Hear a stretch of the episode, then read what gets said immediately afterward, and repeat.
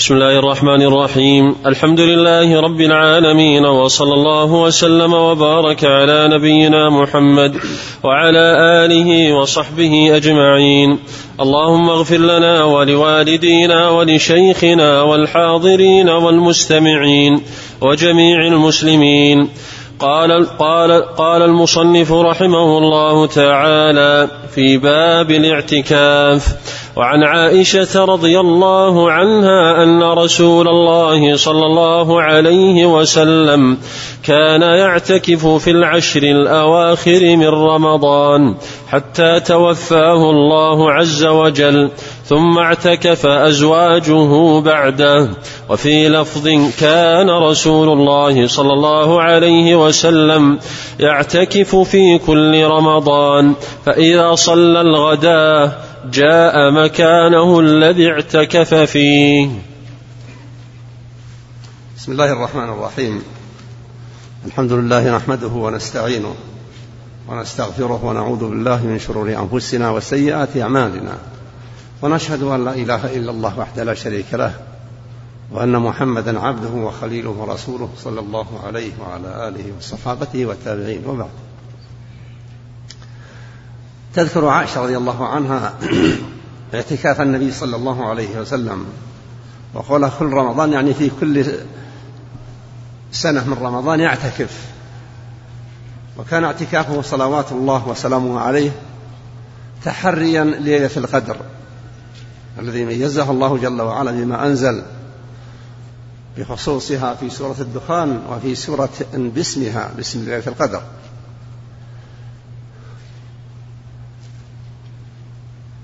وكان عليه الصلاة والسلام بلغ أنه أخبر بها ثم تلاحى رجلان من الصحابة فأنسيها صلى الله عليه وسلم. ولله جل وعلا في ذلك حكمة. كان اعتكف العشر الأول. ثم اعتكف العشر الوسط. ثم لما أخبر صلى الله عليه وسلم أنها في العشر الأواخر من رمضان لزم الاعتكاف في بقية حياته صلوات الله وسلامه عليه أن يعتكف في العشر الأواخر من رمضان. وكان يدخل معتكفة إذا صلى الصبح من اليوم الحادي والعشرين. لا يعتكف الليلة في الحادي والعشرين لكن في الصباح الحادي والعشرين إذا أصبح دخل معتكفة. كانت تضرب له قبة قبة على قدر ذلك الزمن. يخلو بها صلوات الله وسلامه عليه للإكثار من ذكر الله سبحانه وتعالى.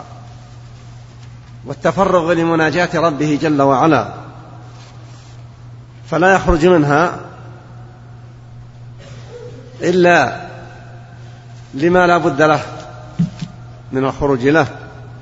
يخرج ليؤم الناس ويخرج لقضاء الحاجة أو تناول ما يريد أن يتناوله صلوات الله وسلامه عليه. إلى أن توفي صلى الله عليه وسلم. ومعلوم أنه توفي عليه أفضل الصلاة والتسليم في شهر ربيع الأول.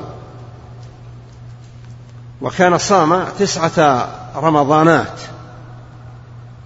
لأنه السنة الأولى التي قدم فيها إلى المدينة مهاجرا من مكة لم يصم رمضان لم يفرض. وفي الثانية فرض رمضان. فتذكر عائشة رضي الله عنها أن النبي صلى الله عليه وسلم كان يعتكف في كل رمضان يعني في كل سنة. لكن في البداية اعتكف العشر الأول ثم الوسط فلما انتهى من اعتكافه في العشر الوسط في صبيحة الحادي والعشرين اليوم الذي يخرج قال من كان اعتكف فليعتكف العشر الأواخر فإنني أخبرت أنها في العشر الأواخر تحروها في الأوتار. في ثالثة تبقى سابعة تبقى إلى آخره. ولما توفي صلى الله عليه وسلم اعتكفت نساؤه رضي الله عنهن في المسجد. وكان في وقت اعتكافه اعتكف بعضهن. فلما رأى قبة ضربت قال لمن هذه؟ قال لفلانة. قال آل الله أردتن. يعني كأن ظن بهن أنهن إنما مجارات. لا شك أن أمهات المؤمنين أتقى من سائر من سائر النساء. ولذلك هن القدوة للنساء.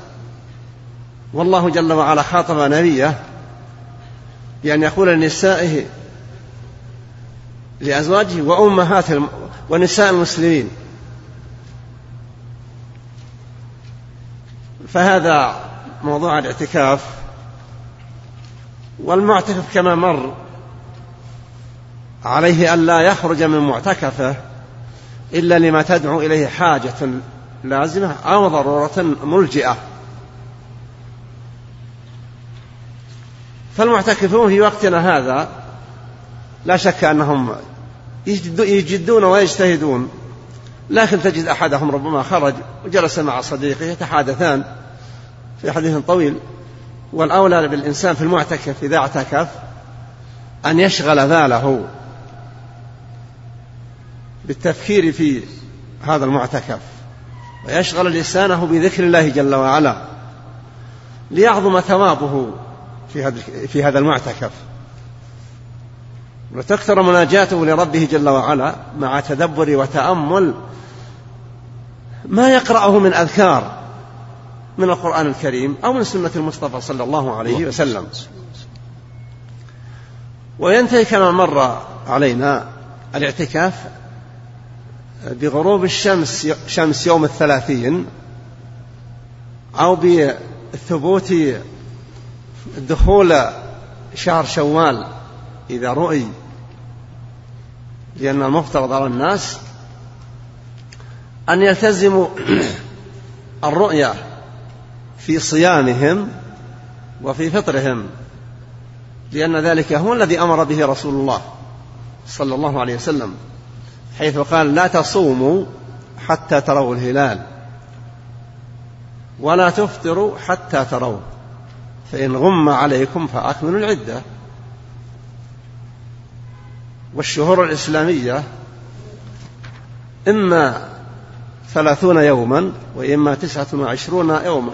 لا يمكن أن تزيد عن ذلك ولا يمكن أن تنقص عن تسعة وعشرين.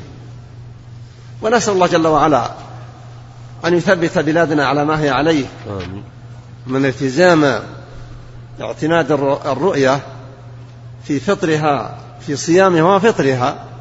وأن يوفق الأمة الإسلامية في كل مكان. لامتثال أمر الرسول الهدى صلى الله عليه وسلم فإنه جاء عنه الأمر بقوله صوموا لرؤيته وأفطروا لرؤيته وجاء عنه النهي لا تصوموا حتى تروه ولا تفطروا حتى تروه والله المستعان. أحسن الله إليكم. اللفظ فإذا صلى الغداة جاء مكانه الذي اعتكف فيه. تقصد عائشة رضي الله عنها تقول إذا صلى صلاة الفجر من صبيحة يوم الحادي والعشرين جاء إلى مكان معتكفة والذي أمر أن تضرب له قبة وفي لفظ وضع له حصير يجلس فيه لا يجلس الناس معه ولا يجلس معهم وإنما يخرج للصلاة أو يخرج للوضوء قضاء الحاجة وربما قام صلى الله عليه وسلم وهو معتكف وأدخل رأسه في حجرة عائشة لترجل شعره وهو وهي حائض أيضا. فهذه الحركات هو ما خرج وهذا يدل على أن الإنسان إذا خرج بعضه من المكان لا يقال أنه خرج.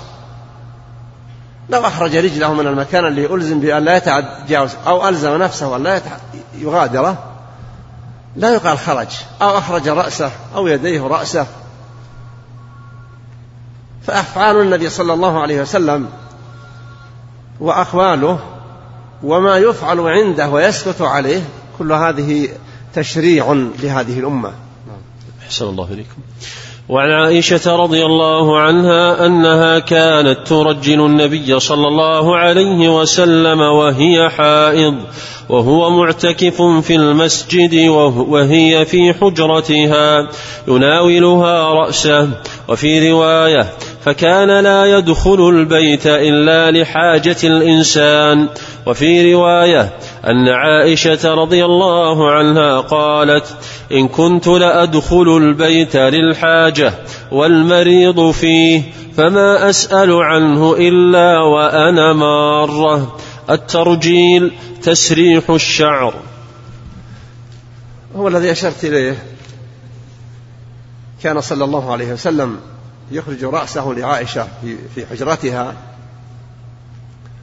لترجيل شعره لتسريحه وربما أيضا لدهنه حتى لا يتشعث.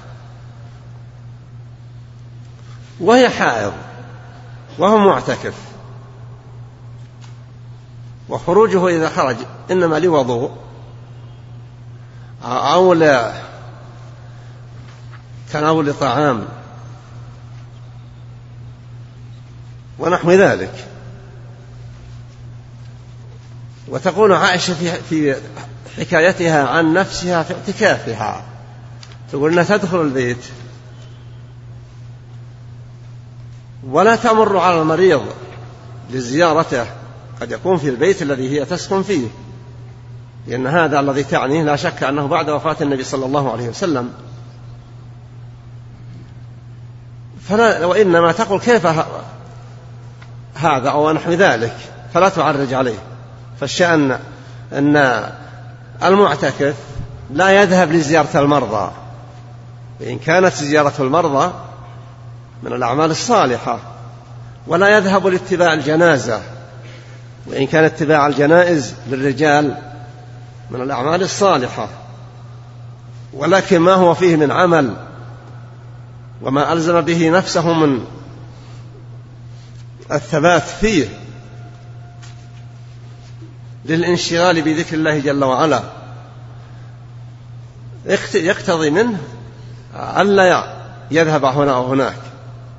وفي المسألة خلاف فيما يتعلق باتباع الجنازة وزيارة المريض إلا أن الصحيح هو الالتزام التزام الشخص بعدم الخروج من معتكفه لزيارة أحد أو لاتباع جنازة أو لزيارة مريض هذا هو الصحيح. أحسن الله إليكم. وعن عمر بن الخطاب رضي الله عنه قال قلت يا رسول الله إني كنت نذرت في الجاهلية أن أعتكف ليلة وفي رواية يوما في المسجد الحرام. قال فأوف بنذرك ولم يذكر بعض الرواة يوما ولا ليلة. عمر رضي الله عنه نذر في الجاهلية قبل أن يسلم أن يعتكف في المسجد الحرام. وإذا أطلق يوم في الغالب فالمقصود به يوم وليلة. لأن اليوم والليلة يرتبط بعضهما ببعض. وإذا نوى الإنسان الاعتكاف بجزء في ليلة أو في بياض يوم جاز هذا هذا العمل. وكان وهو لم يعتكف رضي الله عنه في جاهليته. فلما أسلم سأل رسول الله صلى الله عليه وسلم مخبرا إياه أنه نذر أن يعتكف يوما وفي لفظ ليلة يعني في الجاهلية فأمره النبي صلى الله عليه وسلم بالوفاء بنذره. هذا يدل على أن الإنسان إذا هم بعمل صالح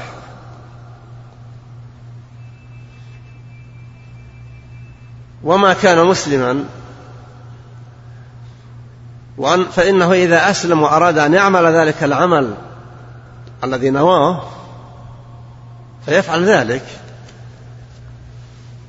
أما لو فعله في كفره الإنسان ولم يسلم ما ينفعه ذلك العمل الطاعة في الآخرة.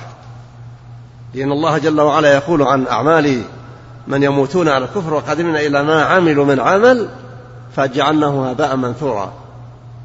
والله جل وعلا لا يضيع ويضيع عمل إنسان إذا عمل عملا في كفره لله جل وعلا ومات على ذلك الله جل وعلا أكرم من أن يبخسه حقه بل يجازيه في دنياه.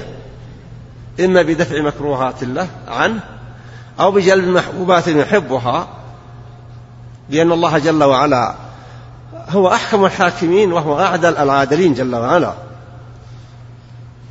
وحرم على نفسه الظلم وحرمه على العباد. كما في حديث أبي ذر. فهذا الحديث الذي يرويه الخليفة الراشد أنه سأل المصطفى صلى الله عليه وسلم عن نذر نذره في الجاهلية فقال له النبي أوفي بنذرك. الرجل ذاك اللي نذر أن ينحر إبلا في مكان معين. نذرها في الجاهلية. الحديث المعروف في كتاب التوحيد. الذي قال نذرت أن أن أنحر إبلا في بوانة فجاء يسأل النبي صلى الله عليه وسلم. النبي ما سأل عمر لأن الاعتكاف في المسجد الحرام لا يكون إلا طاعة. لكن ذلك الموقع الذي نذر ذلك الرجل في الجاهلية وأسلم أن ينحر إبلا في ذلك الموقع. قال النبي له قال له النبي هل كان في ذلك المكان وثن من أوثان الجاهلية يعبد قال لا. قال هل كان فيه عيد من أعيادهم؟ قال لا. قال أوفي بنذرك. فلو أن إنسان نذر أن يذبح ذبيحة في عكاظ هذا كان عيدا من أعياد الجاهلية. ما لا يجوز أن يوفي بهذا النذر. لأن ليس له مزية. لكن لما نذر ذلك الرجل في مكان ليس فيه وثن من أوثان الجاهلية ولم يكن فيه عيد من أعيادهم أمره النبي صلى الله عليه وسلم أن يفي بنذره لأن ذبح نحر الإبل لإطعام المحتاجين والتصدق باللحوم هذا من القرب التي يتقرب التي يتقرب العباد بها لربهم جل وعلا. فلما كانت تلك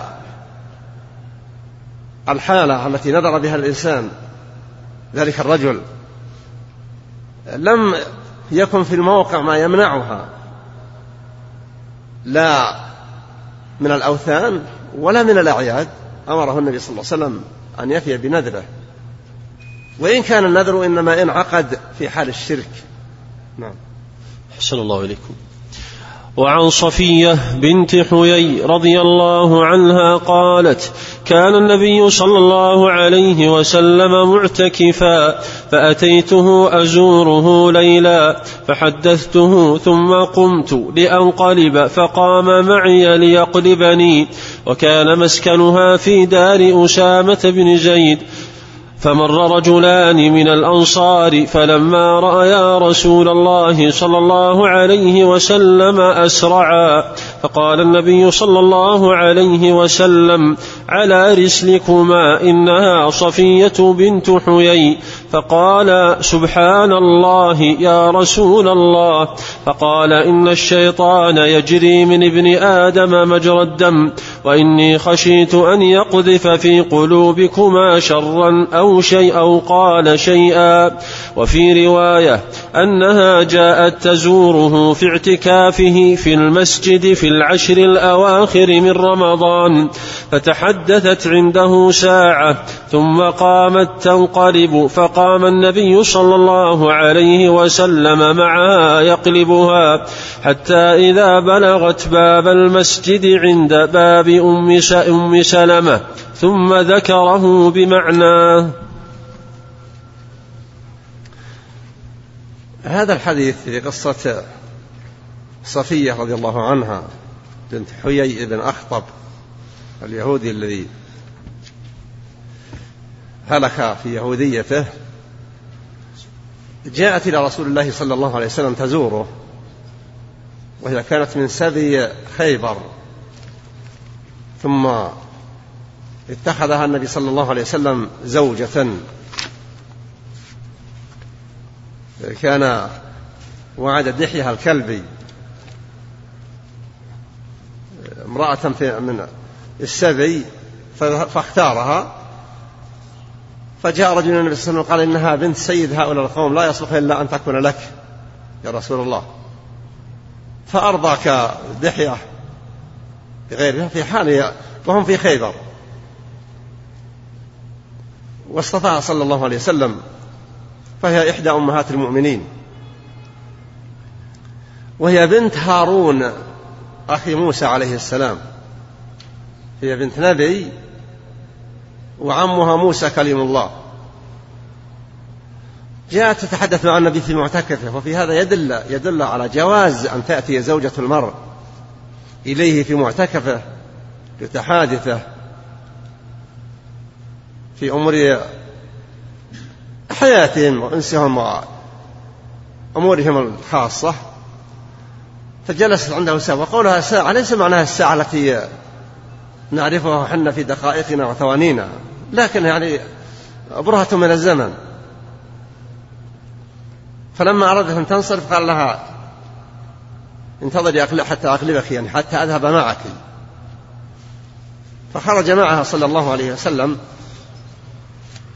فلما وصل باب أم سلمة وإذا برجلين من الأنصار رضي الله عنهم فلما رأى النبي صلى الله عليه وسلم ومعه امرأة أسرع. فقال النبي عليه الصلاة والسلام على رسلكما إنها صفية بنت حيي. فتعاظم الأمر. كيف يمكن أن يشك بالنبي صلى الله عليه وسلم؟ وأبدي لهم استغرابهما رضي الله عنهما. فقال إن الشيطان يجري من ابن آدم مجرى الدم. يعني ابن آدم لا يتحكم بهذا الدم الذي يجري في جسده. ما يستطيع ابن آدم أن يقول يجعل الدم يبقى في القلب. لا داعي للحركة يصبر ربع ساعة. لا لا يملك شيئا من تصرفه. أيضا الشيطان يجري من ابن آدم مجرى الدم. لكن الشيطان قد يجد ابن آدم ما يضعف أثره ويحد من نشاطه وهو الإكثار من ذكر الله جل وعلا الذي به تطمئن القلوب. فقال عليه الصلاة والسلام إن الشيطان يجري من ابن آدم مجرى الدم وإني خشيت أن يقذف في قلبيكما. حديث قال مرة شرا أو شيئا. يعني فتهلك. لو شك برسول الله صلى الله عليه وسلم هلك ومن هذا الحديث أيضا جواز أن يخرج الرجل مع امرأته إما أن يخاف عليها أن تستوحي وإن لم يخشى عليها من الخلق من الناس لكن قد يخاف يخشى عليها أن تشعر هي بخوف وغير ذلك يجوز له أن يخرج معها لإيصالها المكان الذي تريده. و فيه أيضا أن الإنسان مهما كان محل احترام الناس محل ثقتهم لا ينبغي أن لا يعتمد على هذا الموقع في الذي لنفسه في نفوس الناس بل يحرص على براءة عرضه. فرسول الله صلى الله عليه وسلم أكمل الخلق وأشرفهم.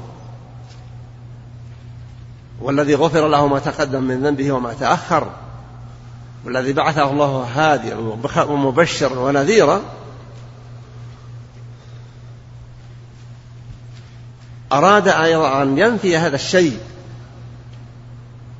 رفقا بهما فالإنسان مهما كان محل ثقة الآخرين لا يترك هذا الأمر. لما يراه أناس مع امرأة قد يشك الناس أنها أجنبية. إن كانت زوجته فليقل إنها إنهم أهلي زوجتي وإن كانت من محارم قال هذه بنتي أو أختي أو ابنتي أو زوجة ابني إلى آخره. المهم أن لا يترك الناس يقلبون هذا المظهر رأسا لعقب ويفكرون فيه. وربما تجرأ ضعاف العقول أو ضعاف الإيمان أن يتحدثوا بالشخص. فالإنسان يستبرئ لعرضه. ولا يعتمد على مكانته حتى لا يشك فيه. ولذا ولذا قال المصطفى صلى الله عليه وسلم إنها صفية. وفيه يعني دليل أن الإنسان إذا كان معتكف وكان له زوجها وأكثر. وفي بعض الألفاظ أنه يجتمع عنده أكثر من واحدة في تلك الليلة.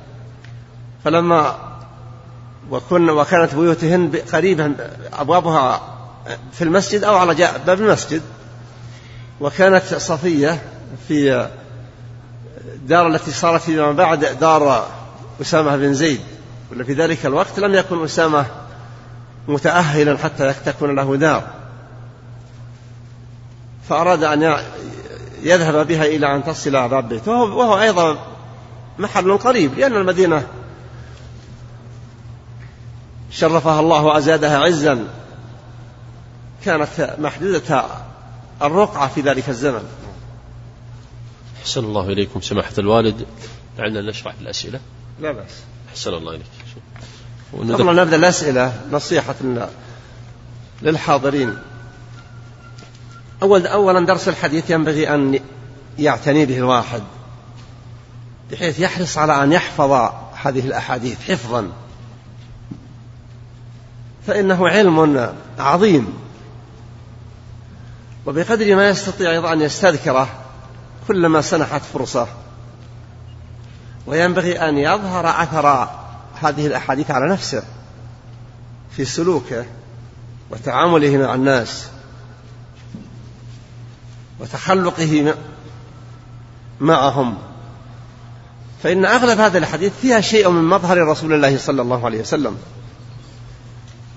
في هذا الحديث رفقه بزوجته وأمره إياها أن تنتظر حتى يقوم يقلبها هو وغير ذلك أيضا ورفقه بأصحابه عندما قال إنها صفية ينبغي لطالب العلم أن يحرص متعمدا أن يظهر أثر ما يقرأه من أحاديث رسول الله صلى الله عليه وسلم على سلوكه. وما أجمل إذا فرغ ولو لم يكن في عمل أن يعيد قراءة ما سبق أن قرأه.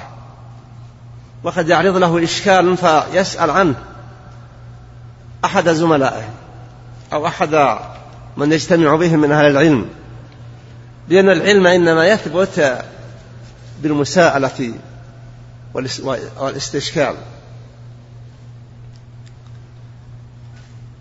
ينبغي أن يظهر أثر الحديث على الرجل. النبي قال أن الرجل يصدق ويتحرى الصدق حتى يكتب عند الله صديقا. وقال في الصدق عليكم بالصدق فإن الصدق يهدي إلى البر وإن البر يهدي إلى الجنة. ويحذر الكذب. ينبغي أيضا للإنسان أن يحرص على أن يكون في أي مجلس يجلسه متسببا بذكر الله جل وعلا في ذلك المجلس. من المشايخ الذين أذكرهم رحمة الله عليهم الشيخ عبد الله بن يوسف الوابل هو من الجماعة ولكنه سكن في أبها لأنه عين قاضيا فيها كان عين قاضيا في الحلوة اللي جنب الحوطة ثم فيما بعد نقل إلى أبها واستمر هناك إلى آخر حياته. لكن رحمة الله عليه في مجالسه ولقاءاته كثير الذكر لله جل وعلا. يكثر يعني مجلسه يذكر بالله جل وعلا لكثرة ما يذكر ويستعيد من الأذكار. فينبغي لمن يشتغل في الحديث أن يعتني بهذا الأمر. ينبغي أن يعتني أيضا بهذا الأمر في بيته في طريقه في مجالسه الخاصة. حتى يكون من المذكرين بالله جل وعلا. الذكر له أثر عظيم على القلب. لأنه يطمئن القلب إذا اطمأن القلب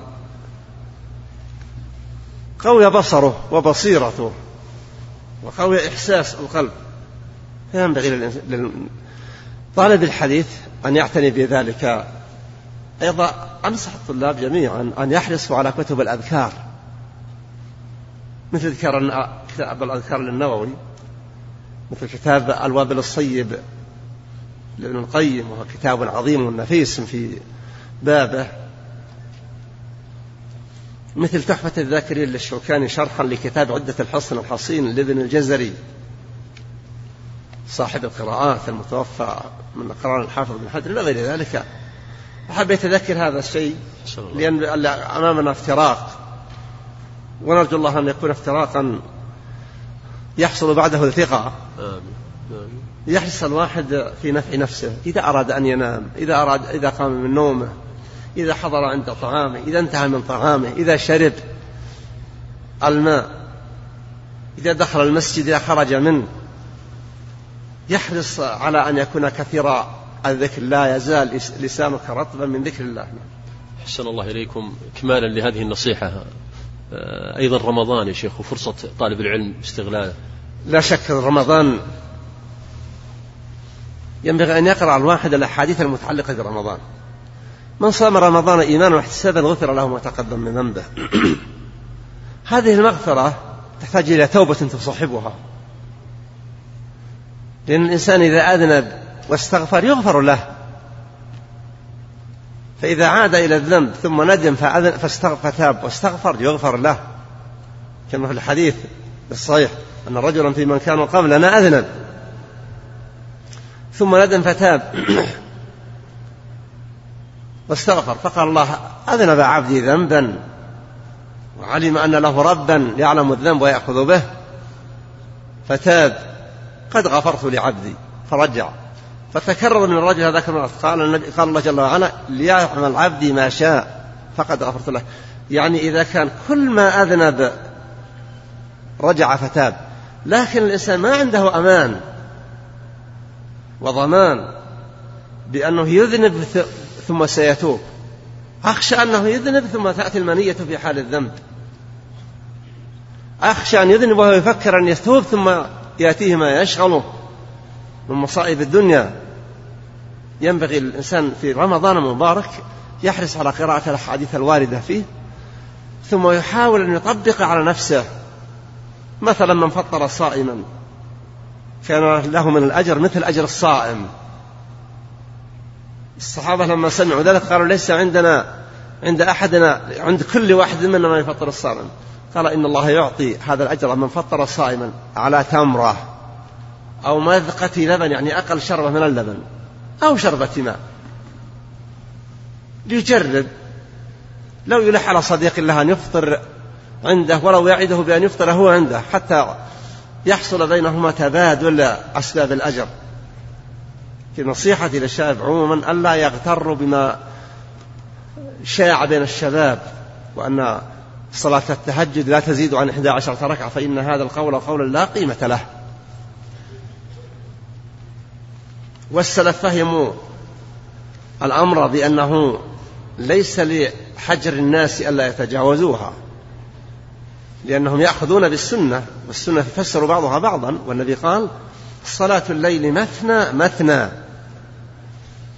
وكهذا اللفظ العربي والنبي سيد العرب يفهم منه العربي التكرار الذي لا ينتهي إلى غاية. إلا إلى ما ذكر قال فإذا خشي أحدكم الصبح صلى ركعة توتر له ما مضى. ينبغي أيضا أن يتعاهد الإنسان نفسه في رمضان أن يصلي مع الناس الجماعة. إن صلى في مسجد لا يزيدون على إحدى عشرة ركعة وأحب أن يزيد فليزد. وأنا إذا صمت في الرياض بعض الأيام وسلم الإمام من 11 ركعة أو 13 ركعة أنا لا أوتر أشفع الصلاة ثم أكمل ما أريد تكملته. إن كنت بدأت رمضان في مكة فأنا أكمل على أن تكون صلاة الليل عندي ثلاثا وعشرين ركعة في التراويح. إذا كانت العشر دخلت صارت ثلاثة عشرة ركعة. وعشرون ركعة ثلاثا وثلاثين. وما قلت هذا تقليدا لأحد. وإنما لمراجعة السنة وكلام أهل العلم. ولا شك أن علماء السلف أرجح في فهم السنة من المتأخرين. ولو كان المتأخرون من أهل الحديث ويعتنون بالحديث لكن أولئك المتقدمون من الصحابة والتابعين وتابعيهم هم أهل اللسان. لا يحتاجون إلى فقه في اللغة حتى يدرس يدرسوا فقه اللغة. ولا حدود العام والخاص هذه الأمور كلها مركوزة في فطرهم وإنما احتاج لها من بعدهم يحتاجون إلى معرفة الخاص والعام وتخصيص العام وكذا وكذا إلى آخره كذلك ينبغي للواحد أن يوطن نفسه في رمضان على المحافظة على التهجد مع الجماعة حتى يكتب له مع. إذا صلى مع الإمام حتى ينصرف كأنما صلى الليل كله. ثم الإنسان لا يدري هل يدرك ليلة ثانية. وإذا كان يترجح له أنه سيدرك ليلة ثانية هل سيدرك عاما آخر؟ وليتفكر في الناس الذين كانوا معه في العام الماضي كم رحل منهم للآخرة. والله المستعان. أحسن الله إليكم سماحة الوالد. نذكر الإخوة الطلاب بأن سماحة الوالد سيتوقف في هذا الأسبوع عن درسه وسيستأنف بإذن الله تعالى مع الأسبوع الثاني من الدراسة من العام الدراسي وسيكون بداية ذلك كتاب الحج. وبناء على طلب سماحة الوالد قال اليوم نكتفي بأربعة أحاديث حتى يكون ارتباط الناس بالحج قبل الحج بإذن الله تعالى. فأسأل الله عز وجل أن يمتع في صحته وعافيته. أحسن الله إليكم سماحة الوالد. يسأل يقول هل يصح أن أعتكف في جامع وأخرج إلى مسجد آخر وقت صلاة العشاء والقيام لأني مكلف بالإمامة مع العلم أني اشترطت على نفسي في ذلك؟ الحقيقة لا يظهر لي ذلك. إما أن يعتكف في المسجد ذاك ويخرج للجمعة. فإنه إذا خرج للجمعة إنما خرج لأمر واجب. وإذا خرج ليأم الجماعة فهذا, فهذا أمر غير واجب.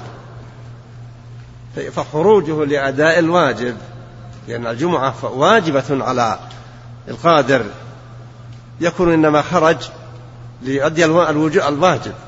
وأما إذا التزم أن يؤم هؤلاء الناس وخرج ليصلي بهم فلا يظهر لي أنه صحيح الاعتكاف. أحسن الله إليكم سماحة الوالد. يقول الاعتكاف الساعة والساعتين هل يسمى اعتكافا؟ لا لا يسمى يسمى جلوس في المسجد. ينبغي أن يتقيد الناس بما عرف أنه اعتكاف. وما يكثر من الشباب اعتكافنا دقيقة خمس دقائق إلى آخره هذا لا يسمى اعتكافا والعرف يحدد للناس الناس ما كانوا يسلمون. الذين مرهم بنو إسرائيل وجدوهم عكوفا عند الصنم ما يجلسون ساعة. جلوس طويل عند هذا الصنم لحراسته وتبرك به إلى آخره نعم أحسن الله إليكم. يسأل يقول ما نوع الاعتكاف الذي كان عمر رضي الله عنه ينوي فعله في جاهليته؟ وهل هذه كانت عندهم في الجاهلية من العبادات؟ وما ما ندر عمر رضي الله عنه أن يعتكف يجلس في المسجد الحرام إلا أن هذا أمر معروف عندهم. هم يتعبدون ويتنسكون يحجون ويعتمرون. ويعتقون. هذه كرائم أعمال وفضائل الأعمال. لكنهم لما لم يكونوا على دليل واضح هم باقون على ملة إبراهيم الحنيفية إلى أن جاء عمرو بن لحي الخزاعي وذهب للشام فرأى عند الشام أهل الشام أصنام وغذاء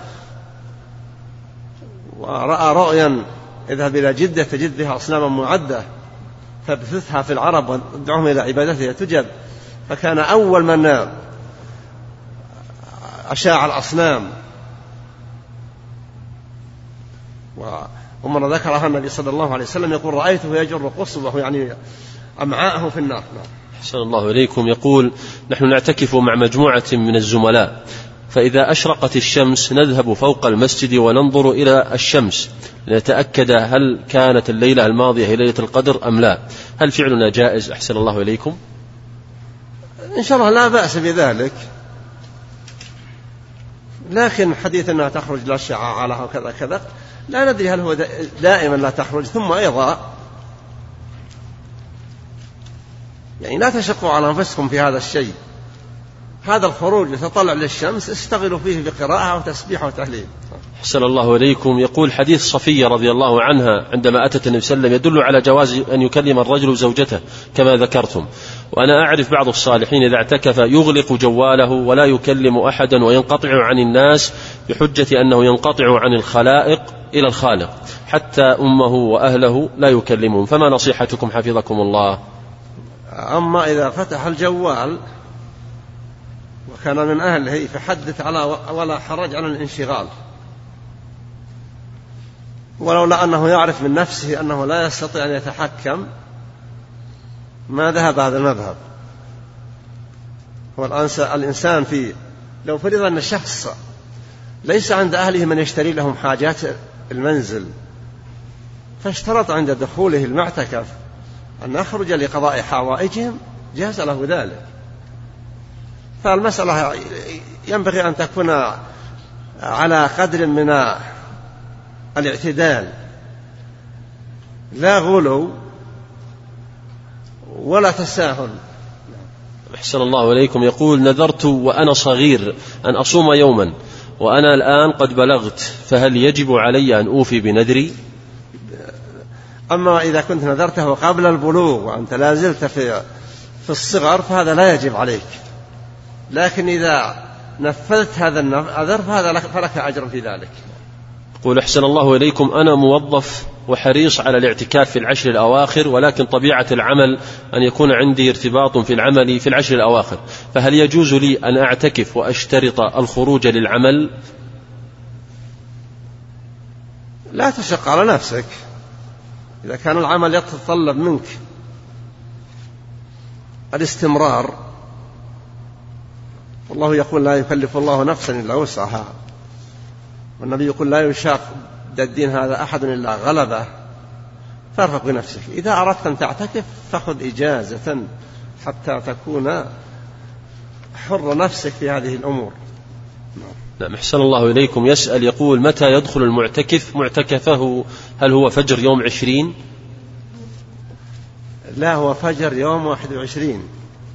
إذا صلى الفجر دخل المعتكف. وهو الذي كان يفعله رسول الله صلى الله عليه وسلم لما صار اعتكافه في العشر الأواخر كلها. البقية لأنه اعتكف الأول واعتكف الوسط ثم اعتكف الأخير واستمر على ذلك إلى وفاته صلوات الله وسلامه عليه. وكان يدخل عند بعد صلاة الفجر من يوم الحادي والعشرين. أحسن الله إليكم. ليلة 21 نعم. ليلة 21 أي نعم. يكون في معتكفة أو قبل أن يدخل المعتكف هو الاعتكاف يبدأ في فجر يوم الحادي والعشرين. بعد ليلة 21 نعم أحسن الله إليكم. كان اعتكف في غير المسجد الذي صلى فيه ذلك اليوم. ولنفرض أن إنسانا في مكة في العزيزية وأحب أن يعتكف في المسجد الحرام. ففجر يوم الحادي والعشرين الذي هو أول العشر ينبغي أن يذهب يصلي هناك. نعم، أحسن الله إليكم. يسأل يقول إذا لم يستطع الخطيب إكمال خطبته أو لم يقدر أن يخطب وهو قائم فماذا يعمل؟ إذا كان الخطيب خطيب الجمعة لا يقوى على أن يقف للخطبة. جاز له أن يخطب جالسا لكن لا ينبغي أن يكون هو الخطيب باستمرار.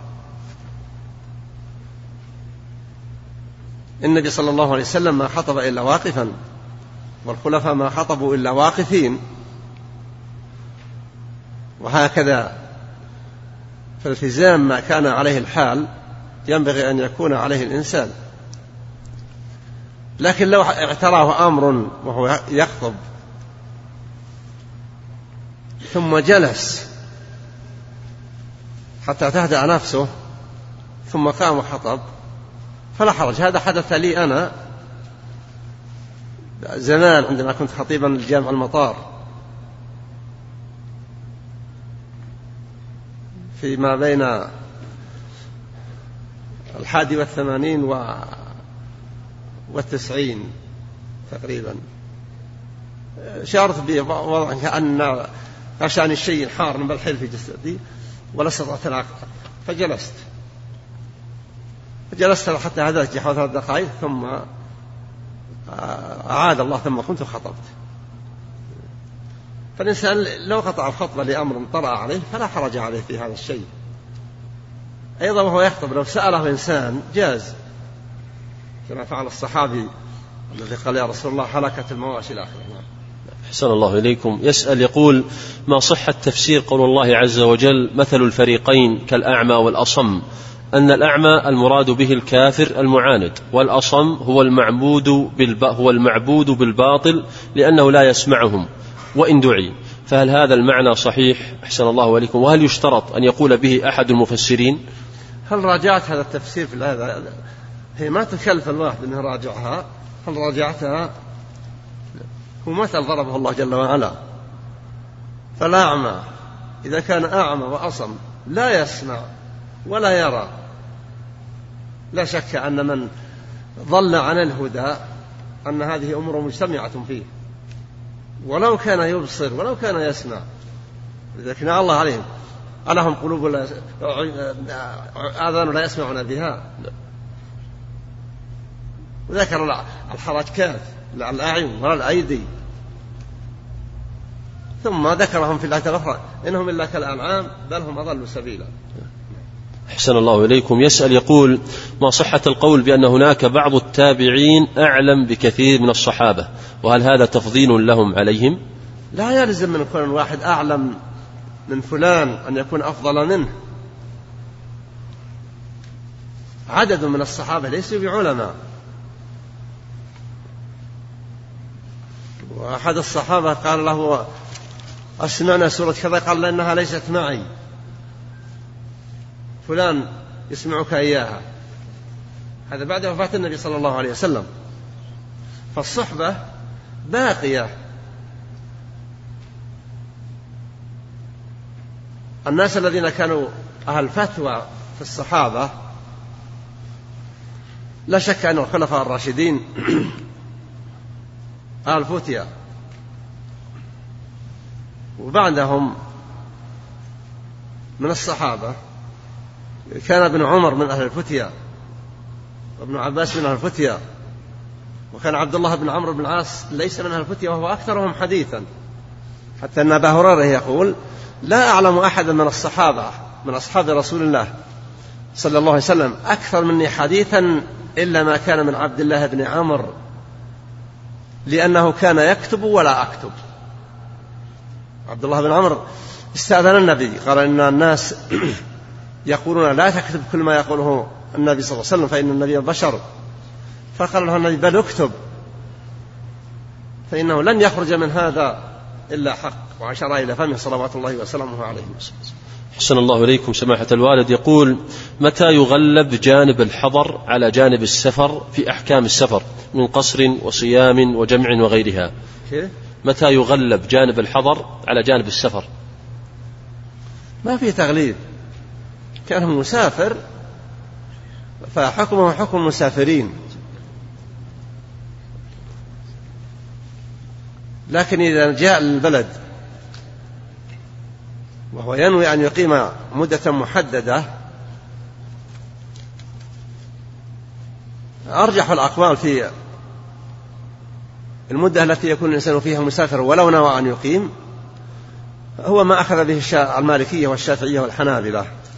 أن من نوى أكثر من أربعة أيام ليس له حكم المسافرين. فهذا لا يحتاج إلى تغليب. إذا كان لا يدري هل يسافر أو لا يسافر له حاجة يريد قضاءها فإن قضاها سافر. فهذا لم يحدد مدة. له حكم السفر ما دام في طلب حاجته حتى تقضى. إلا إذا عزم أن يقيم مدة محددة تزيد على المدة التي أقامها رسول الله صلى الله عليه وسلم في مكة في حجة الوداع لأنه جاء إلى مكة في صبيحة اليوم الرابع وبقي إلى صبيحة الثامن وذهب من مكة إلى منى في اليوم الثامن. فكان يقصر هو والصحابة عالمون.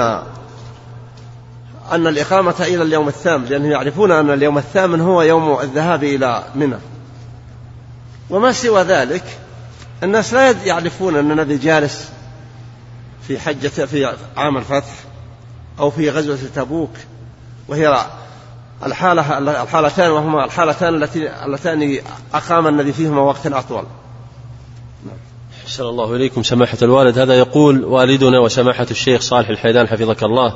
أرجو من الله ثم منكم أن تتكرموا بعقد لقاء خاص عن سماحة شيخكم الإمام العلامة محمد بن إبراهيم رحمه الله لأننا والله نحبه كما نحبكم في الله.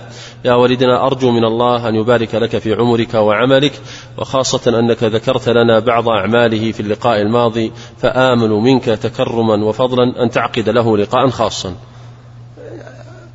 ما دام أن الاجتماع هذا هذه الليلة هو آخر اجتماع في هذه الأيام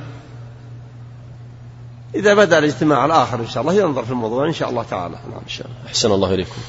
سماحة الشيخ يقول ما نصيحتكم لأختي حيث أنها تتردد على أحد النوادي الرياضية مع نصيحتي لها بعدم الذهاب إليها فما حكم ذهابها؟ وخاصة أنها تسمع لكلامك حفظك الله. كيف؟ خاصة أنها تسمع إلى كلامك. تذهب أختها إلى النوادي الرياضية. لا أنصح البنات أن يذهبن إلى النوادي الرياضية. ولا شك أن النوادي الرياضية من اللعب. والله لم يمدح الناس وهم يلعبون.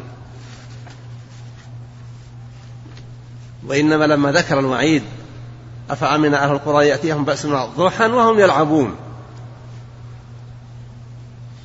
فلم يأتي نص في الحديث. ولا في القرآن الكريم فيه ثناء على اللعب. غاية ما يكون في اللعب إذا سلم من أمور كثيرة فهو يكون مباح ترويض عن النفس. فيها رياضة فعلت من النبي صلى الله عليه وسلم والصحابة وهي السباق المسابقة. النبي سبق عائشة رضي الله عنها سبقته في شبابها المبكر لأنها كانت خفيفة السن وسبق وسبق سبقته وسبقها صلى الله عليه وسلم في آخر الوقت ثم قال هذه بتلك صلوات الله وسلامه عليه لكن هذه النوادي الرياضية ما ما الذي تتحدث عنه؟ وما هي التربية؟ والواحد يأسف إذا أحد من أهل يظن أنه من أهل العلم ثم يذهب يعدل ويبدل ويصح ويبيح ويرجح للأسف. والشيخ عبد الله بن منير جزاه الله خير وذكر استنكار رياضة النساء البنات وجاء بها من جانب أمر تحرص عليه الفتاة لكنه أيضا له محاذير. قد تقع الواحدة في الفاحشة فتقول إنها في الحقيقة من الرياضة. هو حقيقة الفتاة إذا قفزت قفزة عالية أو وقعت موقع عالي قد يحصل عنها عندها أكثر البكارة. لكن هذه الرياضات كلها تخالف ما الأصل في النساء أن يلزمن البيوت. الله لما قال وقرنا في بيوتكن ليس هذا تعذيب تعذيبا لنساء النبي صلى الله عليه وسلم وإنما إكرام هو إكرام للقدوة في هذه الأمة. لأن قدوة النساء في أمة محمد صلى الله عليه وسلم أمهات المؤمنين ومن سار سيرتهن. فالله قال وقرن في بيوتكن ولا تبرجن. ولذلك لم يؤذن لهن بالذهاب إلى المساجد إذن مطلقا وإنما إذا استأذنت امرأة أحدكم المسجد فلا يمنعها وبيتها خير لها. وفي لفظ لا تمنع إيماء الله مساجد الله. وتقول عائشة لو رأى علم النبي صلى الله عليه وسلم أو رأى النبي ما تفعله النساء لمنعهن. والنبي ذكر صلى الله عليه وسلم ما حل ببني إسرائيل. من فساد بسبب النساء. يوم قال ما تركت بعدي فتنة أضر على الرجال من النساء. وقال في لفظ آخر اتقوا الدنيا واتقوا النساء فإن أول فتنة وقعت في بني إسرائيل بسبب النساء. فنصيحتي لهذا الشاب إذا كانت أخته تريد الخير تشتغل في عمل المنزل. لا تدع الخادمة إن كان في البيت خادمة تصنع كل شيء. لتصنع هي. قد تتزوج شخصا لا يقدر على أن يأتي بخادمة حتى تخدم منزلها. نساء النبي صلى الله عليه وسلم يخدمنا النبي لما قال لنسائه أولكن لحاقا بي أطولكن يدا. ذهبت أمهات المؤمنين يتطاولن الأيدي وكانت سودة أجلهن جسما فكانت أطولهن يدا. لكن التي توفيت أولاهن زينب. تقول عائشة رضي الله عنها وكانت زينب امرأة صناعا يعني تشتغل تصنع وتبيع مما تصنع وتتصدق فكان طول اليد بالإنفاق. نعم. أحسن الله إليكم سماحة الوالد. يقول هل كتاب الدرر السنية لأئمة الدعوة النجدية كتاب تكفيري كما يقول بعض الكتاب في الصحف؟ ويحذرون منه. هذا صحيح. طالما الليبراليين يريدون أن يهدموا كل بناء سبق لهذه الدعوة السلفية النقية. وغافلين هالعلماء من عبد الرحمن بن حسن وعبد اللطيف بن عبد الرحمن ومحمد بن إبراهيم وتلامذتهم ابن باز وابن حميد وطبق هذا هذا لا راحوا يموتون ولا عاد دريوا عن اللي دريوا عن هالخفافيش نسأل الله العافية. أحسن الله إليكم. نصيحتي لكل أحد يحرص على قراءة الكتاب. وما أشكل عليه يسأل أهل العلم عن وجه الاستشكال لأنه قد يمر على أشياء ما يفهمها فيظن أنهم غلطوا أو أنهم أرادوا شيء لاح في خاطره وهم لم يريدوه. نعم. أحسن الله إليكم سماحة الوالد. يقول أنا سائل من العراق. ظهر عندنا بعد الاحتلال جماعة تعتني بالجانب الدعوي وتقلل في شأن العقيدة على الرغم من الشرك الظاهر الواضح وتقول أن الكلام في التوحيد يفرق الناس ونحن الآن في احتلال. فهل هذه الجماعة وغيرها على منهج صحيح؟ لا. محمد صلى الله عليه وسلم جلس في مكة ثلاث عشرة سنة. يدعو الناس إلى التوحيد إلى إفراد الله إفراد الله بالعبادة. وأما هذا فهو مذهب سياسي وليس مذهب عقائدي. السياسة اللي يطالبون الناس بأن يتفقوا ويصيرون جماعة واحدة. نحن بما عندنا وأنت بما عندك راض والرأي مختلف وهذا كله فساد في القول وفي العقيدة. لكن أيضا ينبغي الذي يدعو الناس لتصفية العقيدة أن يكون رفيقا بالناس. الله قال ولا تسبوا الذين يدعون من دون الله فيسبوا الله عدوا. ينبغي للإنسان أنه يحرص ألا ينفر الناس. يمكن أن يصل إلى الخير بدون أن يسفههم تسفيها ويعظم غلطهم وإنما يدلهم إلى ما هو أنفع لهم. نعم. أحسن الله إليكم سماحة الوالد. يقوم بعض طلاب الجامعة بمحاولة الجمع بين الروافض وأهل السنة من جهة العلاقة والزمالة في الجامعة. ليس من جهة تقارب المعتقد فيجلسون سويا ويتسامرون سويا. فما صحة ذلك؟ حفظكم الله. أعيد السؤال. يقوم بعض طلاب الجامعة بمحاولة الجمع بين الروافض وأهل السنة من جهة العلاقة والزمالة في الجامعة. ليس من جهة تقارب المعتقد. فما صحة ذلك؟ ينبغي أن يقرأ الآية. لا تجد قوم يؤمنون بالله واليوم الآخر يوادون من حاد الله ورسوله ولو كانوا إلى آخر الآية. لكن الرفق بهم والحرص على بيان الحق لهم برفق وأنهم لو تعلم أن الحق هو الذي معهم ومعاذ الله أن يكون الحق بالشرك الأكبر. يحرص على أن ينصحهم وأما أن يذهب هو إياهم ويجعلهم أصدقاءه وأصحاب رفقته ومرافقته يأنس بهم ويأنسون به وهو يعلم أنهم يلعنون أبا بكر الصديق وعمر الفاروق وعثمان ذي النورين ويخونون عائشة رضي الله عنها ويكذبون القرآن. الله يقول أولئك مبرؤون مما يقولون. وهم يزعمون أن المنتظر إذا جاء تحيا عائشة له ليقيم عليها الحد. ويحيا أبو, بكر وعمر حتى يصلبهم. هذا في مذهبهم للأسف. فكيف يجعل الواحد أن يجعل هؤلاء أصدقاء؟ لكن أيضا نصحهم وإرشادهم والرفق بهم. وإشعارهم بأنك تحب لهم أن يسلكوا الطريق الذي يؤدي بهم إن شاء الله إلى الجنة. الواحد منا يحب أن نتنياهو أن يتوب إلى الله ويصير مسلما. أحسن الله إليكم سماحة الوالد. هذا سؤال من ليبيا من أبي نصير. يقول أحد الإخوة كان يعمل في شركة تأمين منذ سنوات في ليبيا وعندما علم أن هذا العمل محرم تركه ولكن بعد تركه له قامت الشركة بتنزيل مبلغ وقدره ستة آلاف دينار ليبي في حساب الشاب. وعلمنا أن هذا المبلغ محرم من أحد العلماء ولكن الشاب يسأل كيف يتخلص من المبلغ؟ مع العلم أن الشاب لديه أحد الإخوة فقير فهل يجوز أن يعطيه هذا المبلغ؟ يعني هذا المبلغ دفعة واحدة. نعم.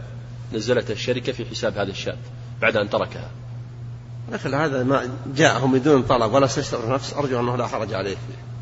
نعم. حسن الله إليكم. يقول صليت هذا سائل من المغرب يقول بارك الله فيكم صليت الفجر وأنا على جنابة وليس لي علم حتى صليت الظهر فماذا علي أن أفعله؟ ليس عليك أن تفعل سوى الاغتسال ولا بد أنك فعلت وتقضي صلاة الفجر وصلاة الظهر إن كنت صليتها قبل أن تعلم. وعمر رضي الله عنه عمر بن الخطاب صلى بالناس الفجر. وفي الضحى تبين له أنه على جنابه من احتلام فاغتسل رضي الله عنه وأرضاه وأعاد الفجر ولم يأمر الناس بالإعادة. نعم. أحسن الله إليكم. هذا سائل قالوا له عبد الرحيم من المغرب يقول فضيلة الشيخ بارك الله فيك وأحسن الله إليك. هل صحيح أنه لا يوجد دليل يمنع من الأخذ من اللحية ولم ينكر الصحابة على ابن عمر رضي الله عنهما؟ أفيدون جزاكم الله خيرا. ينبغي أن يعلم أن بعض الصحابة قد يكون مات وهو لم يعلم يعرف جميع ما جاء عن النبي صلى الله عليه وسلم من الأحاديث. والنبي صلى الله عليه وسلم تحدث كثيرا فبعض الصحابة ربما لم يعلم يطلع على جميع الأحاديث.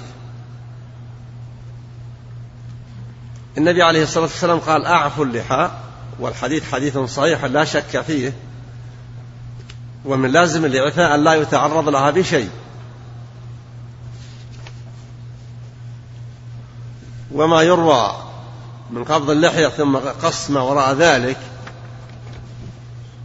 فإذا اجتهد أحد من الصحابة وفعل شيئا من هذا فالمشرع محمد صلى الله عليه وسلم. وكما يقول مالك بن أنس كل يؤخذ من قوله ويترك سوى صاحب ذلك القبر سوى رسول الله. صلى الله عليه وسلم. والله جل وعلا يقول وما آتاكم الرسول فخذوه وما نهاكم عنه فانتهوا. ومما آتانا أن نعفي اللحية. وكون الناس حتى من تعلم وحتى من صار من أهل العلم صاروا يتجرؤون لا شك أنهم تجرؤوا على معاصي. فنسأل الله أن يهدينا وإياهم ويعفو عنا وعنهم ويحسن العاقبة. كان الناس في السابق لا يتعرض للحية لا يتعرض له لا عالم ولا عامي. ولا قائد ولا رئيس دولة. ثم طرأ على الناس ما طرأ. ويبدو أن قص اللحية قص كبير. هذا كان عند الفرس في الجاهلية.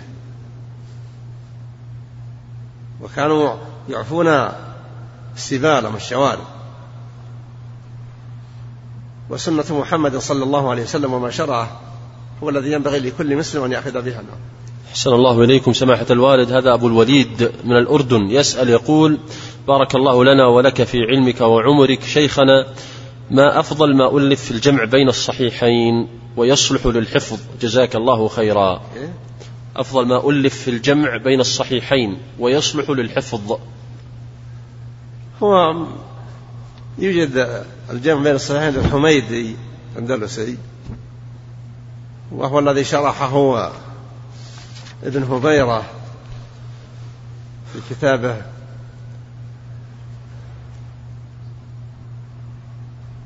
الإفصاح في شرح الصحاح. فأي كتاب من من الحديث حفظته من الصحاح فحسن وإذا حفظت الجمع بينهما إذا كانت ذاكرتك جيدة فأبشر بالخير بحول الله. نعم. أحسن الله إليكم سماحة الوالد. يقول كيف تفسرون التضارب في الفتاوى بين طلبة العلم والدعاة وخاصة ما يحدث من بلبلة لدى العوام كرضاع الكبير وكجواز الغناء وغيرها مما ثار في الأيام الماضية؟ داخلي هذا السؤال سمي شيخ. السؤال الأخير داخلي ولا براني؟ لا داخلي. من الجماعة ذولا؟ إيه. على كل حال ومن يعش منكم فسيرى اختلافا كثيرا. هكذا يقول رسول الله صلى الله عليه وسلم فعليكم بسنته صلوات الله وسلامه عليه. لا شك أن الرضاع الكبير كلام فاسد. وأمهات المؤمنين استنكرن على عائشة رضي الله عنها قولها من إذا أراد أحد يدخل عليها جعلته يرضع. يحلب له من بعض نسائها حتى يدخل عليه. استنكرنا على هذا وقلنا لا نراه إلا خاصا بسهيلة. زوجة أبي حذيفة. والنبي صلى الله عليه وسلم هو المشرع. ولم يترك لا الصحابة شيئا من التشريع إلا ما أذن به عليكم بالسنة وسنة الخلفاء المهديين من بعدي.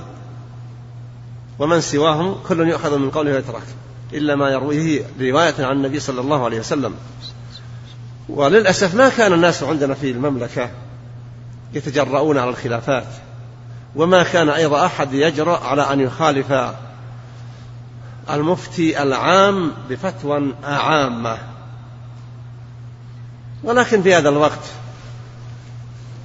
كثرت التجرؤات فنسأل الله أن يوفق الجميع لما يحب ويرضى وأن يحمي حمى الشريعة ويصونها.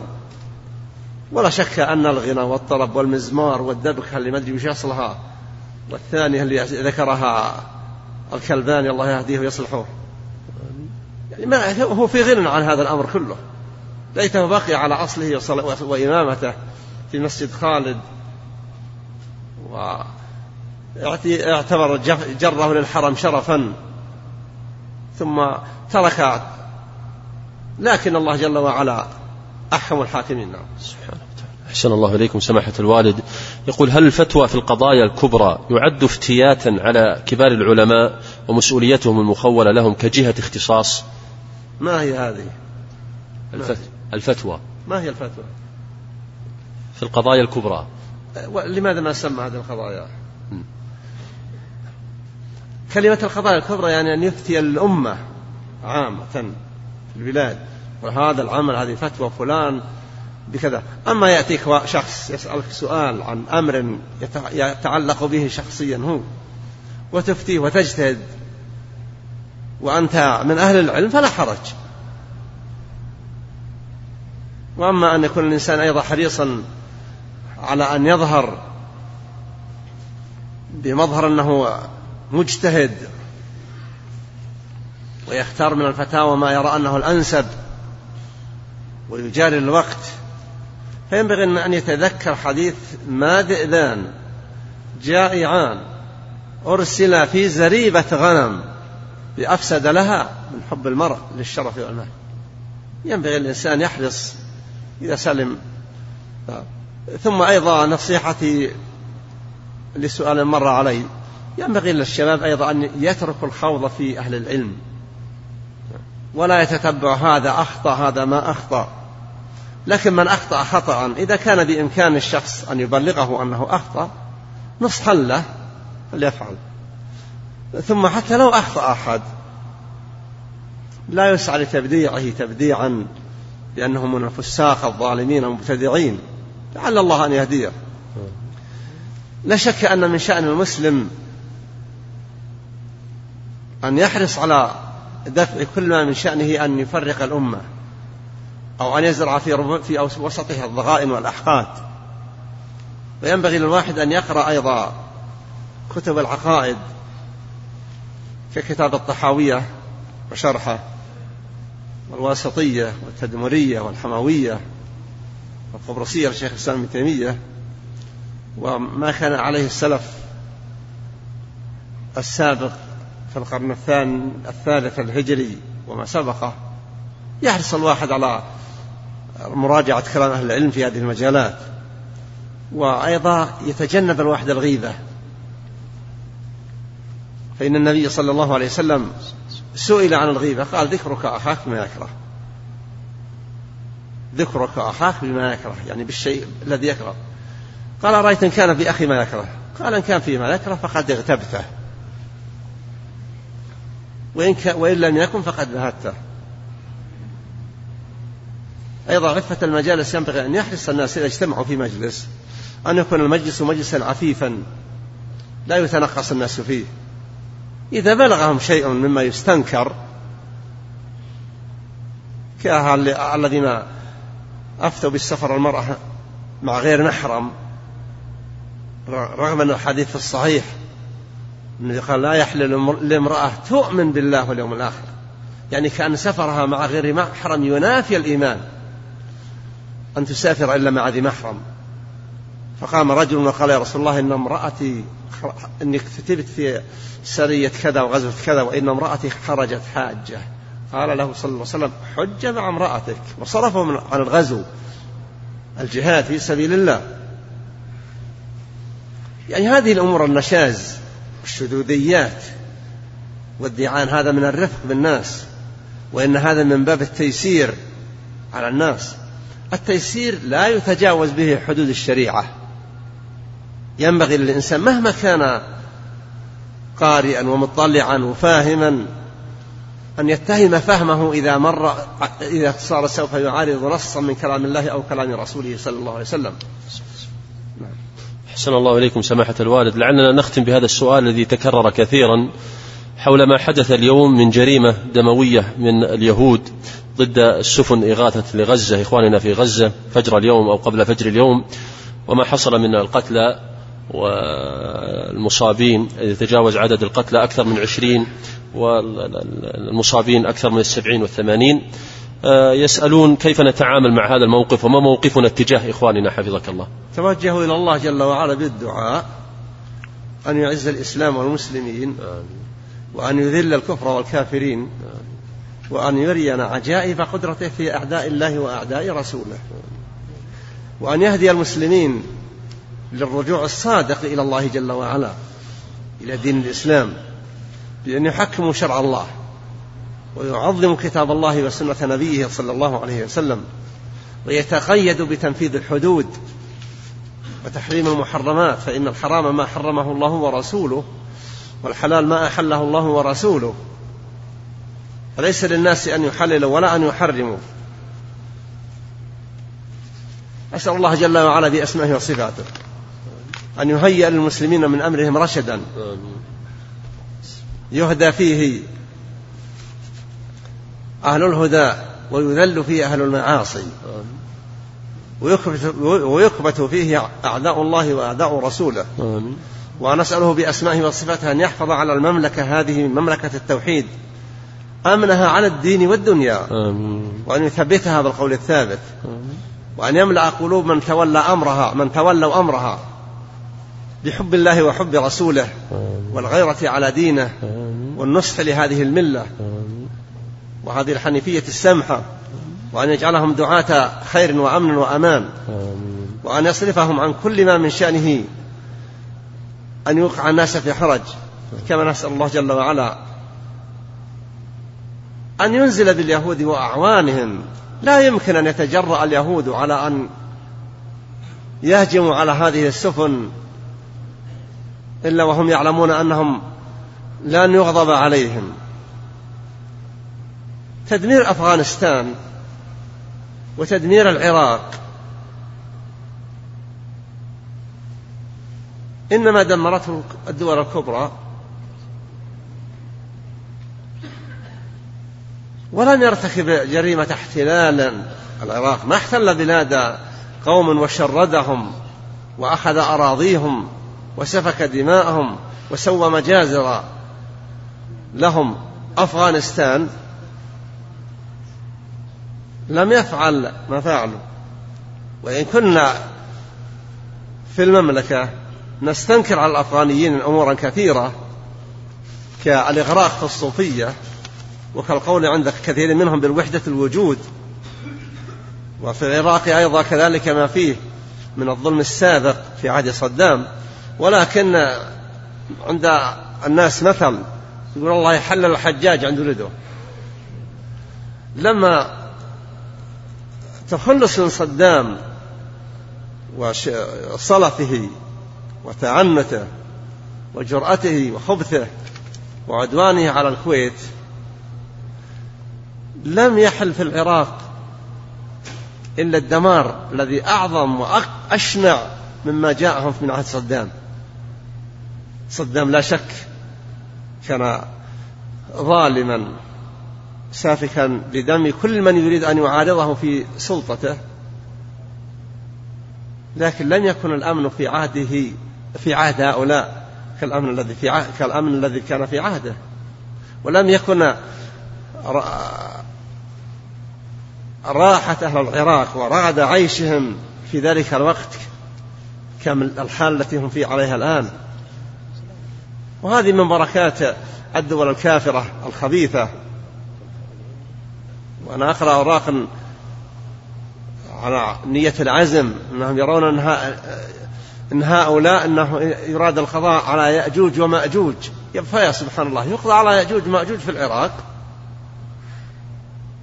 لكنهم الكفار الذين قال الله عنهم ولن ترضى عنك اليهود ولا النصارى حتى تتبع ملتهم والله المستعان وصلى الله على نبينا محمد وآله وصحبه وسلم. صلى الله وسلم